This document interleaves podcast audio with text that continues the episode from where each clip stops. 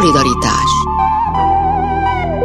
A Klubrádió munkaerőpiaci műsora.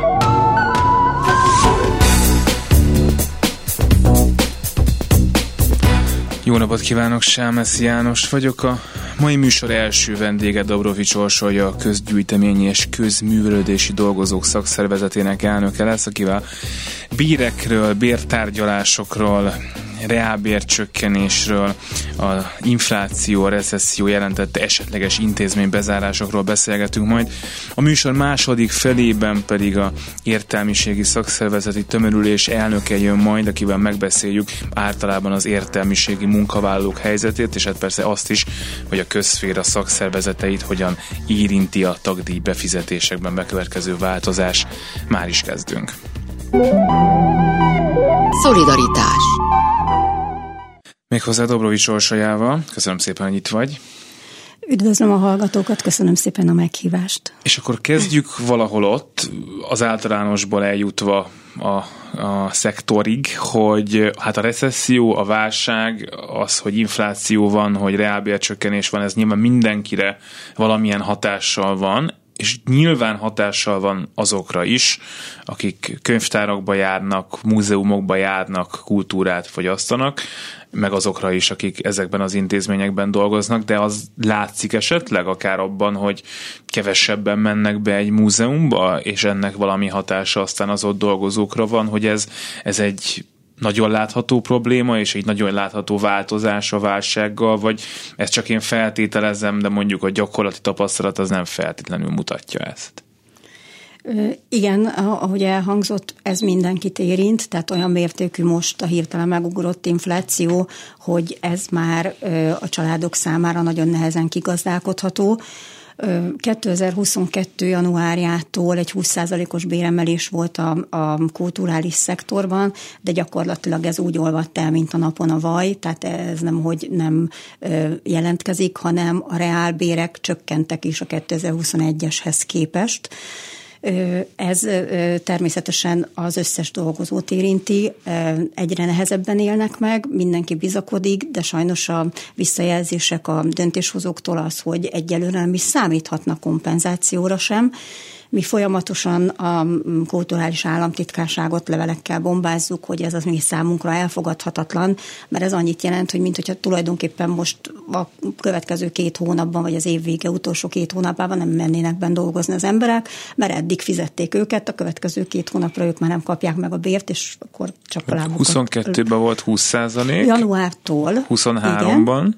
A 23-as semmi nem volt, tegyük hozzá, semmi. Tehát azért mondtam, hogy ez teljesen nem, hogy csak elolvadt, hanem még az eredeti kiinduló állapothoz képest is reálbér csökkenést jelent. És ahogy mondtam, az államtitkárságtól azt a visszajelzést kaptuk még májusban, hogy ne is számítsanak a kollégák béremelésre. Biztos, hogy 2024-ben sem lesz még az ő véleményük szerint, és hogy majd vagy 25 tájékán fog megindulni valami. Ez mindig az a horizont, amit ugye épp hogy látunk, de elérni nem tudjuk, szóval egy kicsit aggaszt bennünket, mert addig ezek a családok nagyon nehezen húzzák ki, ők is gyerekeket nevelnek, esetleg valaki tápolnak a családban, tehát én azt gondolom, hogy ez tarthatatlan, és ha összehasonlítjuk, hogy a versenyszférában azért ezt egy munkáltató nem teheti meg, és azért ott látjuk, hogy igyekeznek a béreket hozzá alakítani az inflációhoz, akkor itt egy nagyon nagy különbséget látunk a közszféra, mint munkaadó, és a versenyszféra munkaadói között. Ez azt jelenti, hogy sehol nincsen semmilyen kompenzáció, semmilyen béremelés ebben a szektorban, vagy van egy adott múzeum, egy adott könyvtár, egy valamilyen munkáltató, ugye azért ez bonyolult, hogy itt állam, önkormányzat, magánintézmény is van nyilván, hogy van, valahol nincs, vagy ez egy általános, hogy nincs? Természetesen a fenntartók próbálnak valahogy kompenzálni, de meg se közelíti a valódi infláció mértékét, azért mert az önkormányzatok költségvetése is a kormánytól függ, tehát mi ezért bombázzuk közvetlenül a kormányt. Természetesen tisztségviselőink helyben a munkáltatókat és a helyi fenntartókat hasonló módon tárgyalóasztalhoz hívják. Van, ahol kapnak a kollégák, tehát nem mondhatjuk, hogy nincs, önkormányzat függő, de a mi híreink alapján messze nem éri el a valódi infláció mértékét az az esetleges emelés, amit ők kapnak. Tehát itt azért egy nagyon súlyos deficitünk van mindenféleképpen ágazati szinten, összességében biztos, hogy így van. És amikor az illetékes államtitkárral le tudtok ülni erről beszélgetni, akkor ő mit mond arra, hogy miért nulla? Mert ha azt mondja, hogy 5, mert ennyit tudunk fizetni, akkor lehet csúnyán nézni, vagy azt mondani, hogy ez kevés, de akkor értem, hát van igyekezet, de azt mondani, hogy nulla, azért az nagyon, nagyon nehéz, meg furcsán hangzik így elsőre. Ritka, hogy le tudunk ülni. Nem működik a kulturális ágazati érdekegyeztetés semmilyen szinten. Elvileg létezik egy ilyen kulturális ágazati érdekegyeztető tanács. Nem győzzük kérni, hogy hívják össze, tehát az ágazati párbeszédbizottságok sem működnek megfelelően, pedig ezeknek kellene. Május 24-én volt az országos tanácsülésünk, és akkor sikerült meghívnunk Závogyan Magdolnát, illetve meghívni, már korábban is mindenkit meghívtunk, de akkor eljött hozzánk, és akkor mondta ő ezt. Nem indokolta meg igazán, ő azt mondta, hogy nincs pénz. De azért látjuk, hogy ugye az összköltségvetésben, az állam költségvetésében mennyi mindenre telik, tehát mi azért nem gondoljuk, hogy ne tudna az államtitkárság. Valószínűleg nincs olyan ereje, súlya, hogy ezt ő a pénzügyi oldalról ki tudja lobbizni az ágazat dolgozói számára, vagy lehet, hogy nem akarja, ezt nem tudjuk, de minden esetre központi nincsen. Azért lenne fontos, hogy a központ lépjen, mármint hogy a központi költségvetésbe valamilyen szinten kompenzálva legyen, mert létezik az úgynevezett kulturális normatíva, az önkormányzatok ebből gazdálkodhatnak, ebből tudják a különböző kulturális települési intézményeiket fenntartani, legyen az múzeum, könyvtár vagy közművelődés, és ez a normatíva, ez ugyanúgy megsínli azt a bizonyos inflációt, amiről beszéltünk, tehát gyakorlatilag ebből a pénzből már nem ugyanúgy tud gazdálkodni egy önkormányzat, és ha az ő számára nem emelik, akkor ő sem fog tudni a saját intézményeinek adni. Ahogy mondom, helyi szinten vannak eltérő, de ez tűzoltás, tehát nem nevezhetjük béremelésnek igazából. Az intézmények működnek? Egyelőre az intézmények működnek, és azért azt láttuk tavaly is, hogy a könyvtár látogatottsága, a múzeumok többségének látogatottsága még nem sínylette meg. Most nyilván az időszak tavaly elég sokáig be voltak zárva az intézmények, de előbb-utóbb, ahogy itt is elhangzott, félő, hogy ez be fog következni. Most még kimondottan sok helyen munkaerő hiányról beszélhetünk, tehát gyakorlatilag az ott dolgozó kollégák nem csak, hogy reálbércsökkenést szenvedtek el, hanem a munka teher is jóval nagyobb rajtuk, és ez is már elég régóta egy erős tendencia, és ha többet dolgozok ugyanazért a bérért, akkor is reálbércsökkenést szenvedek el, és ha még közben az infláció ezt megterheli, akkor meg pláne. Tehát mi ezt látjuk, és nagyon sok a pálya elhagyó, pont amiatt, hogy egyszerűen belátják, hogy ebből családot fenntartani nagyon nehéz, és ez szomorú dolog, és ez viszont meg fogja sínyleni a felhasználókat, tehát kevesebb könyvtár lesz, többet kell menni, adott esetben esetleg egy kisebb településen nem is lesz, és akkor hát igen, mert hogyha az a két könyvtáros elmegy, aki ott van, akkor ott nem biztos, hogy találnak újat. Hát ugye nehéz időszakokban szoktunk beszélgetni, mert koronavírus minden bezár. Utána, amikor rezsiválság van, akkor is arról beszéltünk, hogy az önkormányzatok mit tudnak bezárni, hát mit könnyű bezárni, a könyvtárt szomorú, de el vagyunk nélküle, a múzeumot, a előkiállító termeket, stb. Amik akkor bezártak, azok újra nyitottak, és akik ott dolgoztak, azok meg tudták őrizni az állásukat. Most azt mondtad, hogy a mostani recesszió az ilyen hatással még nincsen. Tehát minden működik, csak éppen sokkal kevesebb pénzből arányaiban, mint korábban. Én azt hiszem, hogy tömegesen egyáltalán nem beszélhetünk arról, hogy az intézmények megszűntek volna, de hogy ez a Demoklész kardja a fejük fölött van, ez biztos, mert ahogy mondtam, viszont a dolgozói létszám csökken egyfolytában, tehát előbb-utóbb arra kényszerül a fenntartó, hogy idézőjelben racionalizáljon. Mennyit keres? Ugye itt azért sokféle munkakör van itt, de aki mondjuk egy múzeumban dolgozik, az talán a legjobban megfogható, hogy egy könyvtár, a hallgatók többség azért ilyen helyekre időnként szokott járni, akik ott dolgoznak, és mondjuk nem vezető pozícióban, bár azért gyanítom, hogy a vezetők sem keresik magukat halálra egy könyvtárban. Na de hogy ott körülbelül milyen bérekről beszélünk?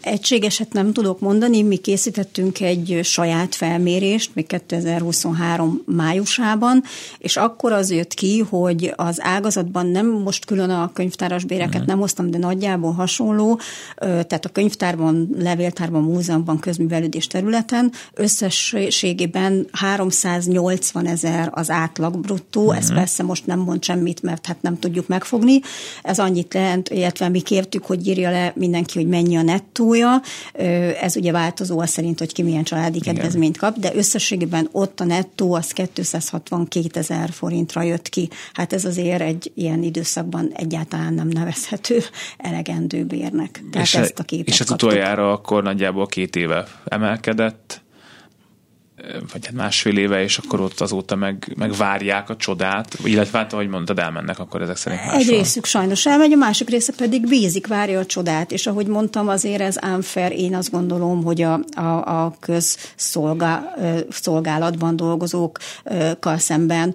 hogy amíg a versenyszféra igyekszik valamilyen szinten, ahogy mondtam, valahogy ezt kompenzálni a dolgozóknak, hát ebből a szempontból a közszféra kevésbé. Nyilván most egy nehéz helyzet van, és ezért nagyon nehéz ezt talán ebben a helyzetben értékelni, de hát amikor jött a nagy váltás, és nagyon sokan kikerültek a közalkalmazotti státuszukból, és mentek a munkatörvénykönyve alá, és akkor valóban, hát ugye ez a 20%-os béremelés, ami mondjuk, ha az inflációra úgy gondolunk, mint ahogy pár évvel ezelőtt gondoltunk rá, hogy az valami 3-4-5%-os valami, akkor azt mondja az ember, hogy ez szép, és hogy tényleg hát azt ígérték nekünk, hogyha megváltozik a státuszunk, akkor utána majd jobban fogunk keresni. Ez az ígéret, ez így akkor nem tudott megvalósulni. Most lehet, hogy a szándék megvolt, de ezt elvitte az infláció meg a válság, ha jól értem. Hát anélkül, hogy nagyon adatokba bele bonyolódnék, eleve a munkatörvénykönyve alól 2020 novemberében kerültek ki a kollégák, és ahogy az előbb te is említetted, akkor még nagyon alacsony volt az infláció, tehát ez nem fenyegette a dolgozókat, és ez a bizonyos béremelés, amiről beszéltünk, ez 22. januárjától volt. Tehát eleve nem is mozdultak a bérek, papíron volt beígért 6%-os béremelés, de erről is beszéltünk már így a stúdióban, hogy ez vicc volt, mert ezt inkább üldöztük, mint sem megtaláltuk, de ezt így kell nézni, tehát a mézesmadza 2020 novemberében hangzott el, hogy a versenyképes fizetések előtt megnyílik a lehetőség, és 22. januárja volt ez a bizonyos 20%, és ugye az előbb pont arról beszéltünk, hogy ennek már nyoma sincs. Mindenki tudta akkor is, hogy igazából ez nem egy erős indok, mert hogy attól, hogy valaki közalkalmazotti béltábla szerint kapja a jövedelmét, lehetett volna magasabb a jövedelme, hiszen a hozzátartozó bértömeget kellett volna csak megemelnie a különböző döntéshozóknak, tehát ezt akkor is sejtettük, hogy hát kicsit gyenge lábakon áll, de ahogy az előbb itt említettem a béreket, és elhangzott, hát látszik, hogy ez be is bizonyosodott, tehát igazából a és versenyszférás fizetések hát még váratnak magukra, és ugyanakkor, ahogy mondtam, tényleg sokan elmentek, nem lehet a helyükre felvenni, tehát egy bizonyos létszámstopp van, és így a többi ott maradt kollega, ahogy az előbb szintén említettem, még többet dolgozik, szóval. Ez a színvonal csökkenésén is meglátszik. Ez nagyon nehéz így megfogni, mert azért ugye ezek nem piacra termelő vállalatok, de nekem az anyukám könyvtáros, úgyhogy azért aztán ezt tudom így egy szakmának tekinteni, és azt gondolom, hogy ha az én anyukám könyvtáros valahol, akkor az biztos egy jobb könyvtár, mint hogyha nem ő, tehát hogyha elmennek a mondjuk jobb szakemberek, és valakit föl kell venni a helyükre, így bízunk benne, hogy mindenki a legjobban akarja elvégezni a munkáját, de hát azt gondolnám, hogy akkor ennek ilyen hatása is van.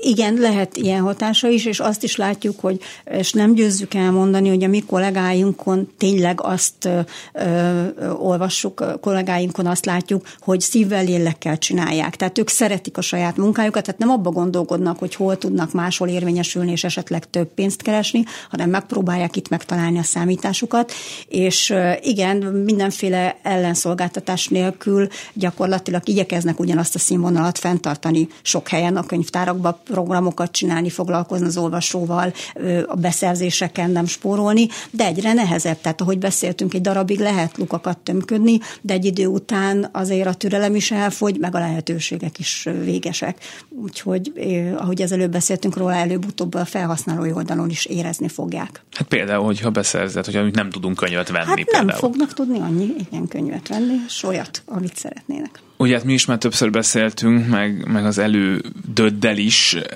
és mindig az volt az érzésem, hogy ez az a terület, ami a legnagyobb mostoha gyerekek közé tartozik, sajnos, és hogy hát próbálkoztatok tiltakozásokkal, de hát, hogy ezek még úgy sem mennek át, mint ahogy a nem tudom, szociális dolgozók, mind ahogy a tanárok, és hát ott is rengeteg szó szokott arról lenni, hogy milyen kevés ember megy ki, milyen kevés ember sztrájkol, milyen kevés ember megy ki szolidaritásból az utcára mellettük, hogy mintha nagyon magára lenne ez a terület hagyva, nem csak az állami gondoskodás kapcsán, hanem a társadalom is egy kicsit úgy van vele, hogy ezzel úgy, mintha nem kéne foglalkozni. Nem tudom, te mit gondolsz erről? Egy picit ezt látjuk, igen, és ahogy az előbb mondtam, vissza is él vele a döntéshozó, meg a fenntartó, hogy szívvel, lélekkel csinálják a kollégák a munkájukat. Ezt csak úgy általánosabban szoktuk mondani, hogy mi is korábban, amikor még a közalkalmazotti bértábla volt, nagyon sok demonstrációt szerveztünk, de mindig azt mondják a kollégák, hogy igen, ők itt megállnának, mert ők nem akarnak az olvasók felé bármivel adósok maradni, tehát hogyha meghirdetnek egy programot, akkor ők nem írják ki, hogy ez alatt most figyelmeztető sztrájk van, nem akarják zárt ajtókkal fogadni őket, és valóban így nagyon könnyű átlépni ennek a szektornak az érdekérvényesítésén, de ez nem jelenti azt, hogy nincsenek tisztában a kollégák, és nincs arról sem szó, hogy ne lennének egyre mérgesebbek és dühösebbek, mert hiszen, ahogy mondtam, egy darabig ez megy, egy idő után meg elszakadhat a cérna. Felhasználói oldalról pedig, csak gondoljunk bele, például a statisztikák, a könyvtárakba mehettek azok, akiknek nem volt internetjük, és ott voltak a könyvtárak. Tehát érdekes, hogy a döntéshozók, amikor ki kell használni az előnyét egy ilyen intézménynek, akkor nagyon tudják, hogy ott vannak ezek, és hát akkor megbízzák őket, de amikor arról van szó, hogy a dolgozót megfizetni nem. Tehát ezt nem egészen értjük, ezt azért tényleg tőlük kéne megkérdezni, de hát a válaszok előre elég szépen el szoktak futni, nem értjük. A Petőfi emlékév kapcsán hallgattam egy interjút már jó pár hónappal ezelőtt egy múzeumi dolgozóval, és ő mondta, hogy azért jók ezek az emlékévek, sok minden miatt, de hogy nekik azért jók, mert lesz forrás. És akkor éppen a politikának fontos lesz, az a néhány múzeum, az a néhány hely, ahol az éppen az aktuális dologgal foglalkoznak, és akkor lesz forrás, lesz program, akkor lehet, hogy még bónuszt is lehet adni, nem tudom, és hát ez nyilván nem tud általános lenni, mert nem lehet minden évben 28 féle emlékév. Hát sajnos most egy nagyon-nagyon komoly ponthoz érkeztünk el, hogy azon a bizonyos beszélgetésen, amikor a Závogyan Magdolna államtitkár nálunk volt, akkor ő el is mondta, hogy a kulturális törvényhez hozzányúlnak, és igen, abba az irányba szeretnének elmozdulni, hogy a különböző intézmények az alapfeladataikat a legszűkebben végezzék el, és akkor ehhez ne is kelljen a központi költségvetésnek plusz forrás biztosítani, viszont a többi feladataikat, a vállalt feladataikat pedig ezekből a úgynevezett projektekből finanszírozzák. Szakszervezeti szempontból ez azért is veszélyes sok szempontból. Egy, az intézmény kiszolgáltatott, mert vagy van, vagy nincs. Ha bármi nagyobb költségvetési probléma van, akkor projektet nagyon könnyű lefújni, de hát ezekre készülni kell, embereket kell felvenni, dolgoztatni őket, és nekik szerződést adni. Na most, ha ez kiszámíthatatlan, hogy tényleg lesz projektpénz, vagy nem lesz, akkor az egész ágazatot szintén megsínli, mert nyilván szakemberek fognak ugrásra készen várni, de őnekik is valamiből meg kell élni, tehát nem lehet mindig csak a projektpénzekre várni. Tehát én azt gondolom, hogy ez azért egy kicsit még inkább kiegyensúlyozatlan irányba viszi el az egész szakmát, és ezt ő valóban elmondta. A legnagyobb probléma az, hogy az alapfeladatra se jut mindig, úgyhogy arra is kéne még emelni, és így a projekteknél meddig ez a legnagyobb probléma, hogy vagy lesz vagy nem, és ez, ő azt is elmondta, hogy léteznek ezek a stratégiai kiemelt kulturális intézmények, és hogy szeretnék, hogyha ezeken keresztül valósulnának meg ezek a projektfeladatok. Itt azért átszervezés látható a háttérben, tehát akkor még kevésbé az önkormányzatok fognak ezek felől dönteni, hanem sokkal inkább egy központi irány lesz, és a központi iránymutatás alapján valósulnak meg a projektfeladatok. Ez látszik most körvonalazódni, még egyelőre nem láttunk semmiféle tervezetet se, de nagyjából, amit hallani lehet szóbeszéd útján, és amit ő azért már, mint az államtitkár asszony nekünk elmondott, ezt vettük ki a szavaiból. Tehát akkor itt részleteket, vagy az, hogy ez mikor, és pontosan mit jelentene mondjuk egy adott intézménynek, akkor azt még nem lehet tudni. Nem lehet tudni. Ő azt mondta, akkor azt az ígéretet kaptuk május 24-én, hogy bevonja a szakszervezetet az egyeztetésbe. Hát mi azóta emlékeztetjük levelek sokaságával, hogy mi készen állunk az egyeztetésre, de azt is mondta, hogy ez januártól adott esetben legalábbis nagy része bevezetésre kerülhet, tehát gyakorlatilag azért belegondolunk, hogy október van, akkor nagyon kevés idő marad majd egyeztetni, ha szeretnék az őszi ülésszakba a parlament elé tenni az új kulturális törvényt. Van még fél percünk, önkormányzatok lettek itt megemlítve korábban is, hogy akkor valaki tud adni, valaki nem tud adni forrást. Én, hogy nagyon őszinte akarni lenni, azért azt gondolnám, hogy ennek a területnek sok szempontból helyben lenne a helye, de hát mennyit beszélünk arra, hogy ott sincsen forrás. Itt van ebben gondolkodás, hogy hogyan lehet ezeket a forrásokat is megszerezni helyből, meg az, hogy a működtetés is úgy tudja jól működni? Hát próbálunk gondolkodni, ez önkormányzata válogatja, de ha ők nem kapnak, akkor nehezen tudnak visszacsorgatni a kultúrába, és ahogy mondtam, azért a közvetlen fenntartók igyekeznek azért, amennyire tudnak, és erejük engedi azért a dolgozókra is gondolni. Dobrovits Orsolya, a Közgyűjteményi és Közművelődési Dolgozók Szakszervezetének elnöke volt itt. Nagyon szépen köszönöm. Köszönöm szépen. Szolidaritás. Antmann Katalin, az Értelmiségi Szakszervezeti Tömörülés elnöke van itt. Nagyon szépen köszönöm, hogy eljött. Köszönöm szépen a meghívást, és köszöntöm a hallgatókat. És hát a közférásokkal most nem lehet másról beszélni, legalábbis kezdésnek, mint a tagdíjak levonásának változásáról, amit itt hát nagyon sokan egyfajta támadásként értékelnek. Ugye ez a törvénymódosítás, ez alig, hanem át fog menni majd a parlamenten, és most megint kiadtak a konfederációk együtt a közférások és a versenyszférások is egy közös állásfoglalást, hogy erről talán érdekegyeztetni kellene. Itt mennyire optimista az a kapcsolatban, hogy mondjuk erről döntéshozókkal le lehet még ülni, beszélni azelőtt, hogy a parlament mondjuk mond valamit rá? Mivel most ismereteink szerint az elfogadás előtt álló jogszabálytervezet az szigorúbb, mint az eredeti, úgyhogy azt gondolom, hogy semmiféle optimizmusra nincsen okunk. Tehát ezt el fogják fogadni. A következmények azok mennyire, nem tudom, tragikusak az ön véleménye szerint? Van, aki azt mondja, hogy ez nagyon nagy baj lesz, nagyon sok munka, van, aki pedig azt mondja, hogy hát jó, meg fogjuk oldani.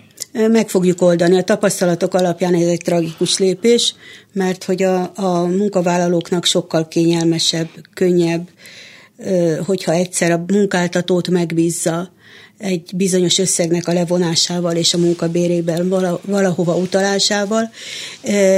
És talán azon gondolkodtam, hogy ez diszkriminatív is, hiszen az egészségügyi dolgozókra is vonatkozni fog, de a kamarai tagdíjat az továbbra is vonhatja a munkáltató. Azzal, hogy a munkáltató nem fogja levonni a szakszervezeti tagdíjat, azzal előreláthatólag a korábbi tapasztalatok alapján, hogyha nem lépünk és nem találunk ki valamit, akkor nagyon sok tagunkat fogjuk elveszteni. Mert nem fizetik a tagdíjat. Így a bevételünk is csökken, illetve tehát az az összeg, amiből valamilyen szolgáltatást tudunk nyújtani a tagjainknak, illetve hát el fognak veszni a tagok. Erre föl kell készülni, tanítani kell a tagokat. Én nem érzem annyira reménytelennek a dolgot, hiszen csak egy banki átutalás beállításáról van szó, ha ezt megteszik. Ön ugye most, mint konfederáció elnök van itt, de képvisel egy másik szakszervezetet is, tehát ebből a szempontból van olyan szakszervezeti tapasztalata, ahol közvetlenül tagok vannak, és van olyan, ahol pedig a szervezet van bent, és fizeti nyilván ott oda a tagdíjat. Itt a kettő tud együtt működni? Tehát a konfederáció amellett, hogy kiadnak közleményt, és próbálnak mondjuk menni a kormányzathoz, hogy beszéljünk erről, amellett együtt tudnak működni abban, a kicsik, a nagyok, a tagszervezetek, hogy ez mindenkinek sikerüljön? Van itt egy ilyen közös érdek, ami meg tud jelenni abban, hogy akkor találjuk ki ezt akár együtt, vagy akkor ezt hogy oldjuk meg? Hát a konfederációk is dolgoznak együtt, hiszen a második közös nyilatkozatunk is ezt mutatja, hogy próbálunk összefogni, és minél inkább együtt dolgozni, és együtt nyomást gyakorolni a kormányzatra, már ha ez sikerül. Természetesen a tagszakszervezeteink alkotnak minket, és a tagszakszervezeteink azok, akikkel együtt megbeszéljük, próbáljuk az ötleteket, az oktatást, hogy mit is kéne csinálni, hogy kéne csinálni, milyen figyelemfelhívással kell fordulnunk. Tudniillik, hogyha elveszítjük a tagjainknak a jelentős részét, hogyha egy munkahelyen 10% alá esik a munkavállalók szakszervezeti taglétszáma adott szakszervezet esetében, akkor nem lesz a munkahelyen reprezentatív, nem lesz tárgyaló, jogszabály szerint nem lesz tárgyaló partner. Tehát ezért is rettenetesen fontos. Elkezdték már ezt a munkát? Már csak azért is, mert hogy nekem van egy olyan félelmem, ha mondhatom így, hogyha valaki egyszer elvész, akkor őt már nagyon nehéz visszahozni, mint tagdíjfizető szakszervezeti tag, tehát meg kéne fogni magyarán őket. Egyet kell értenünk, de akkor is elvész a tagunk, hogyha ugye mostanában nagyon sok a közszférában nagyon sok átszervezés történik. Amikor az egyik, mondjuk egyik kórházat a másikhoz rendelik, akkor a bérelszámolás máshova kerül. Vajon követi ezt a szakszervezeti tagdíj levonás? Egyáltalán nem biztos. Vagy egyszerűen kilép a munkavállaló, átmegy egy másik kórházba, másik helyre, másik irodába, máshova dolgozni, elfelejti azt, hogy ő neki, hát szakszervezeti tag vagyok, de elfelejti, hogy itt is be kéne jelentkeznem, itt is meg kéne bíznom, itt is utalják a pénzemet. Úgyhogy nem biztos egyáltalán, hogy ez a rendszer így jó, és jól működik. Én azt gondolom, hogy ezen is nagyon el kell gondolkodnunk. Ez a közös közlemény, amit most kiadtak így együtt, hát ugye nyilván sérelmezik azt, hogy a úgynevezett társadalmi egyeztetés mellett, ami hát nagyjából azt jelenti, hogy kikerül egy állami honlapra a tervezet, és aztán meg idő után a parlament elé kerül, ráadásul ugye el is hangzott, hogy egy kicsit szigorúbb is lett az, amit végül a képviselők majd megszavaznak, vagy nem szavaznak meg, szóval, hogy ebben ez is benne van, itt tudnak tovább menni, tehát amellett, hogy ebben nyilván egyetértenek, most leülnek majd megbeszélni, hogy akkor mit lehet ezzel csinálni. Igen, ez a következő lépés a jövő héten. Megbeszéltük, hogy egy munkavállalói oldal egyeztetését, és akkor eldöntjük, hogy hogyan tovább, hogy hova lépjünk, merre. Tud együtt mozogni ebben egyébként a versenyszféra meg a közszféra? Mert én azt látom, hogy miközben ez most a versenyszférát nem érinti, de mintha megijedtek volna egy kicsit de ők is. De érdeke, hiszen mibe kerül egy újabb törvénymódosítás? Amikor azt mondják, hogy ki sem mondom, mert nehogy elhangozzék. Nem akar ötleteket adni. Nem akarok ötleteket adni senkinek, mármint igen. Így együtt egyébként tudnak menni döntéshozókhoz? Megvannak erre a utak? Amikre azt lehet mondani, hogy na, ez biztos működik? Hát ez egy jó kérdés, és én azt hiszem, hogy nem. Nem igazán. Arra van egy, név egyébként, hogy kit kell fölhívni, hogyha szeretnénk összehívni egy egyeztetést? Igen, van név, és tudjuk, hogy kinek kell küldeni, csak nem kapunk választ. És kinek kell egyébként? Ez most egy nagyon jó kérdés. Na mindegy, tudják, hogy kinek kell, jó? Tudjuk, hogy kinek kell küldeni. Igen, az országos közszolgálati érdekegyeztető tanács titkárságának kell küldeni, elküldjük a levelet, és várjuk a választ. És akkor, ha nincs válasz, akkor mi a következő? Akkor újra megpróbáltuk. És most gondolkodunk azon, hogy hogyan tovább. És mi az elképzelés? Fölmerült alkotmánybírósági kérdés, vagy beadvány. Meglátjuk, nem szeretném ezt elkiabálni. Igen, és egyébként itt az alkotmány... De nem csak a tagdíj levonással vannak bajaink most éppen, ugye üdülők visszavételével, vagy eladásával.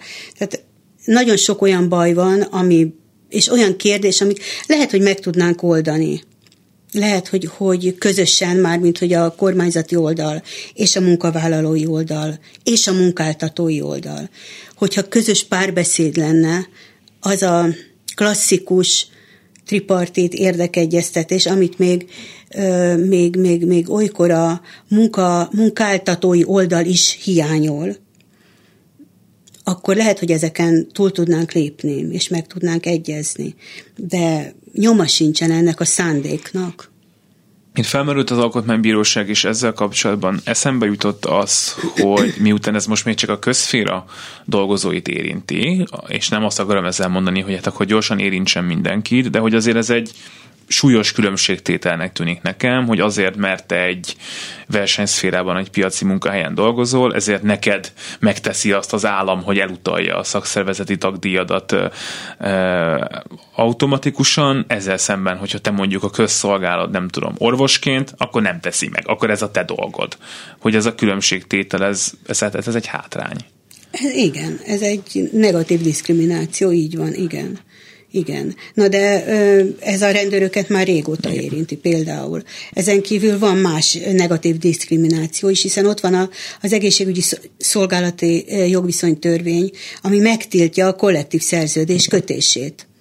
Most képzelj el azt a munkahelyet, ahol volt kollektív szerződés, mert egy egyetem, egészségügyi képzőegyetem.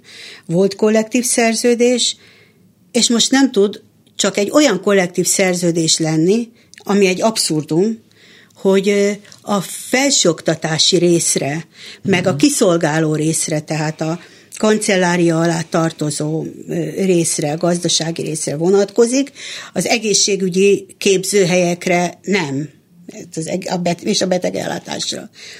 Hát ilyet nem lehet csinálni. Pedig ugyanannak az intézménynek a munkavállalói. Igen, ez egy még kaszifántosabb helyzet. Általában nekem az az érzésem, hogy a érdekegyeztetés, ami nem túl magas szintű általánosságban sem, de minthogyha a közszféra szakszervezetei és így munkavállalói azok még nehezebb helyzetben lennének ezzel kapcsolatban. Ugye nagyon sokat szoktunk beszélni hát a minimálbér, garantált bér minimum tárgyalásoknál arról, hogy van egyeztetés, jaj de jó, de hát ott például a közszférások nincsenek. Közszférások nincsenek ott. A kérdés az, hogy miként tekintünk azokra a közszférásokra, akik már nem közszférások. Tehát a közszféra közfeladatot látnak el, oktatnak, gyógyítanak, felsőoktatásban oktatnak, de nem közalkalmazottak, hanem más jogállásba tartoznak. Akkor most mire... ott kell lenniük a minimálbér tárgyalásokkor, vagy nem? Ez most szintén egy nagyon aktuális kérdés, amit a szakszervezeteknek el kell dönteni. Hogy ezt akarjuk, vagy nem akarjuk, kezdeményezzük, vagy nem. És mit gondol? Mert hát én azt gondolnám, hogy akarjuk. Én azt gondolom, hogy igen. Mi azt gondoljuk, hogy igen. Mert hiszen azért a minimálbéren, garantált bérminimumon még annak is, akit ez közvetlenül nem érint. Egyébként a közszférában dolgozók, nem közalkalmazottak, azok mindegy, közülük nagyon sok mindenkit érint egyébként a garantált bérminimum. Igen. Például, tehát már csak ebből a szempontból is egy érdekes kérdés, hogy ez miért alakult úgy, hogy nincsenek ott, vannak egyébként erre. Tudom, ez még ennyire naív kérdés, hogy akarnak-e többet egyeztetni itt vagy máshol, és ez véget ér ott, hogy akkor megint elküldenek egy levelet, és akkor hátha. Mármint, hogy kivel, tehát hogy mi magunk között akarunk egyeztetni, vagy pedig a döntéshozókkal. Igen, mi azt szeretnénk elérni, hogy a döntéshozók fogadókészek legyenek arra, hogy aki a munka törvénykönyve alá tartozik, illetve nem közalkalmazott, az mind ott lehessen a minimálbér tárgyalásokon, illetve az őket képviselő konfederációk. Erre egyébként, ez most így, hogy... Ezt még nem, fölfele nem javasoltuk, nem. Ez annyira friss ez a dolog, hogy tulajdonképpen alig van közalkalmazott. Közszférában dolgozó rengeteg van, közalkalmazott, tehát KJT alá tartozó munkavállaló alig van ma már Magyarországon. Ez egyébként mindenkinek, aki nem ilyen munkahelyeken dolgozik, ez nagyon nehezen érthető. Nekem is sokszor, hogy ez pontosan milyen változás jelent. Ez mondjuk szakszervezeti oldalról az mit jelentett, hogy volt egy csomó közalkalmazottam, akik dolgoztak egy bizonyos szabály szerint, és folyamatosan tűntek el, és ráadásul szinte mindenkire valami más fajta szabály, tehát az egészségügyi dolgozók is más szabályok alá kerültek, a közművelődési dolgozók is, tehát hogy még ebből a szempontból sem az történt, hogy akkor most mindenki a munka törvénykönyve alá megy, és akkor ez ilyen legalább egyszerű, hanem hogy még ennél is bonyolultabb. Ez mit jelentett a szakszervezeteknek? Hát ez a szakszervezeteknek azt jelenti, hogy körülbelül több mint 20, lehet, hogy 25 különféle jogállás van, amelyeknek mindegyiknek másak a szabályai. Ezeket mind meg kell tanulni, és ezekhez a szakszervezeti vezetőknek alkalmazkodni. Ugye az alapját azért mégiscsak a munkatörvénykönyve jelenti, ami egy kicsit sokkal szigorúbb, mint a közalkalmazotti jogállásról szóló törvény. Ugye ennek a dolognak, amikor ezt elindult, és ez ilyen kormányzati cél lett, akkor nyilván érthető volt, hogy akik eddig 20 évig, 30 évig úgy dolgoztak, úgy akarnak dolgozni tovább, tehát az ilyen típusú hirtelen változásokat nem szereti senki. Nyilván az volt akkor az ígéret, hogy ez nektek jobb lesz. Jobb lett? Hát azt gondolom, hogy nem. Egy határozott nemmel válaszolhatunk. Sem. Én azt merem állítani, hogy az intézményeknek sem, és az intézményben dolgozóknak sem. Mert például az orvosok esetében, hogyha már itt az egészségügyet többször emlegettük, hát hogyha ott valami változott, és ennek aligha a jogállás változás inkább a koronavírus járvány időszaka volt az eredője, de hát, hogy ott legalább a bérek rendeződtek. Lehet, hogy cserébe sokat kértek, vagy sokat veszítettek, nem tudom. Hát azt gondolom, ez egy külön műsort megérne. Azt gondolom, az orvosbéreknek a változása, mert igen, nyertek is, és vesztettek is. Igen. Ne legyünk naivak, igen, a paraszolvenciát elvesztették. És van, aki nagyon sokat vesztett vele. De... ugyanígy vannak nagyon sokan, akik nyertek is vele. Beszélgessünk egy kicsit arról, hogy a közszférának, főleg így, hogy ilyen nagyon furcsán alakul az, hogy most ki közalkalmazott, ki nem közalkalmazott, milyen, hát nem is tudom, középtávú lehetőségei vannak. Mondta ezt, hogy próbálkoznak odaférni a minimálbér tárgyalásokra, meg hogy küldik a leveleket, és akkor nem történik semmi, meg hát a sztrájkok is, a különböző tiltakozási formák is ezen a területen a legnehezebbek, ezt tudjuk, hogy itt ez nem megy, vagy nagyon nehezen megy, és egyre kevésbé megy? A sztrájkszervezés? Hát általában igen, kedves hallgatóság, lépjenek be a szakszervezetekbe, és akkor lesz sztrájk. Addig, amíg nincsen a szakszervezetek mögött jelentős munkavállalói tömeg, addig nem tudunk sztrájkot szervezni. Amíg nincs mögöttünk olyan erő, amelyik azt mondja, hogy igen, sztrájkolni akarunk, és mindannyian együtt, addig nem lesz sztrájk. És nem lesz, lehet, hogy lesz sztrájk, de sikeres sztrájk az nem lesz. Igen, hát viszonylag kevés sikeres sztrájk volt a közszférában, és ennek... Én onnét jövök, ahol Magyarország első egészségügyi figyelmeztető sztrájkát szervezték. annó a Semmelweis Egyetemen. Azt is nehéz volt megszervezni. Azóta még kevésbé próbálkoznánk sztrájk szervezéssel. Tehát amíg nincs mögöttünk erő, addig nem. És addig, amíg nincs mögöttünk erő, és ez az, amit valahogy nagyon-nagyon nem akarnak megérteni a munkavállalók. Amikor számon kérik a szakszervezeten, és most nem a kérdező riporternek, hanem a hallgatóságnak mondom, amikor számon kérik a szakszervezeten azt, hogy mit ért el, nem tud a szakszervezet elérni eredményt, ha nincs elég tagja. Tehát az erő, az a tagság. A tagság létszámában van az erő. És ezért kellene belépni a szakszervezetbe minél több munkavállalónak, főleg azoknak, akik úgy érzik, hogy valami probléma van a munkahelyükön. Azok egyébként, akiknek a jogállása megváltozott itt a köznek dolgozók közül az elmúlt években, ők egyébként szakszervezeti tagok maradtak, vagy akár annak a örvén, hogy ez történik velük, és ők ezt nem akarják, és a szakszervezetek tiltakoznak, belépnek mondjuk? Tehát itt volt ilyen típusú ide-oda áramlás? Csökkenés nem igazán, sőt, bizonyos helyeken, főleg ahol úgy érzik, hogy még mindig problémák vannak, ott minthogyha nőne a szakszervezeti tagság, csak nem elég intenzíven. Tényleg nem elég intenzíven. Ugye Magyarországon van egy olyan komoly probléma, hogy amit a szakszervezet elér, azt mindenki megkapja.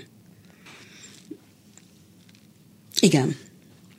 Ez nem feltétlenül probléma, de értem, hogy mire gondol. De ez egy probléma lehet. Tehát valahol lehet, hogy olyan technikákat kellene kitalálnunk, hogy egy kicsit jobb legyen a szakszervezeti tagnak. Nem a Mikulás csomagra gondolok, meg nem a nőnapi egyszál virágra. Van még 4 percünk, úgyhogy beszélgessünk egy kicsit a bérekről, mert...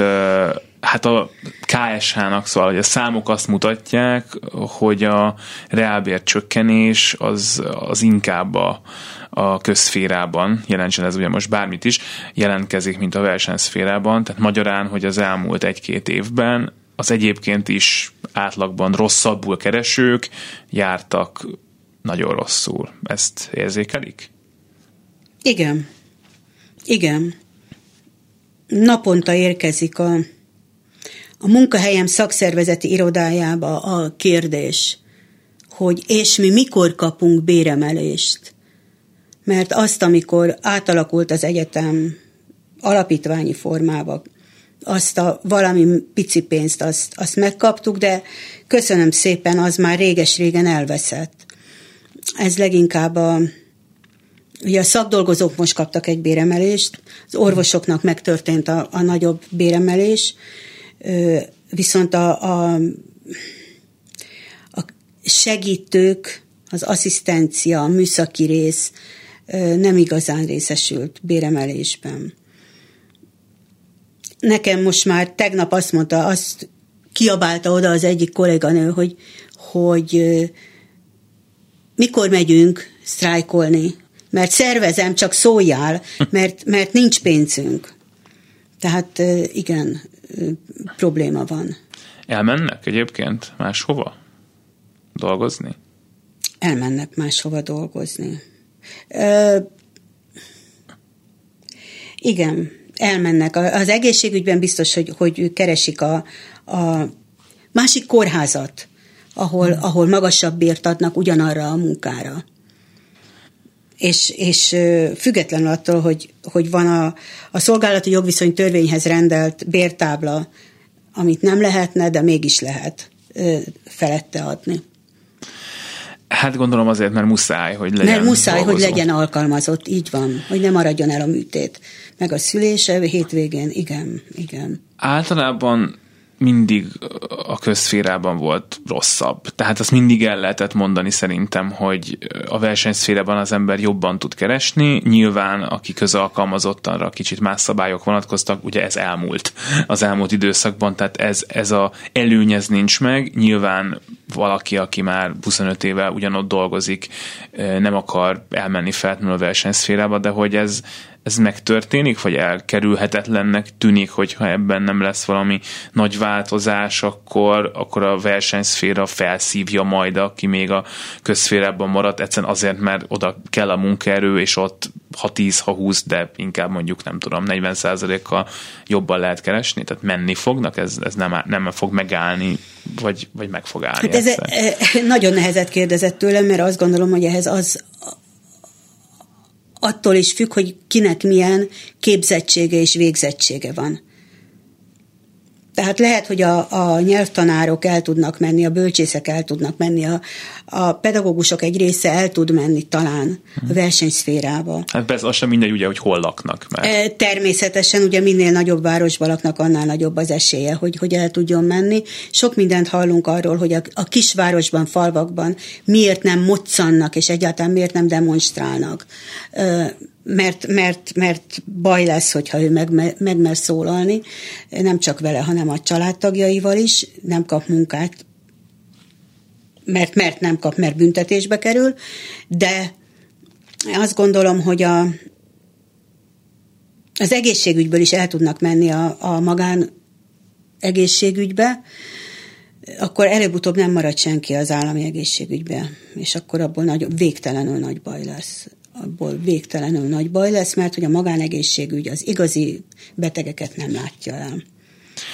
Hát akkor ezt most ilyen szomorúan fogjuk befejezni Antmann Katalinnal, az Értelmiségi Szakszervezeti Tömörülés elnökével. Köszönöm szépen, hogy itt volt.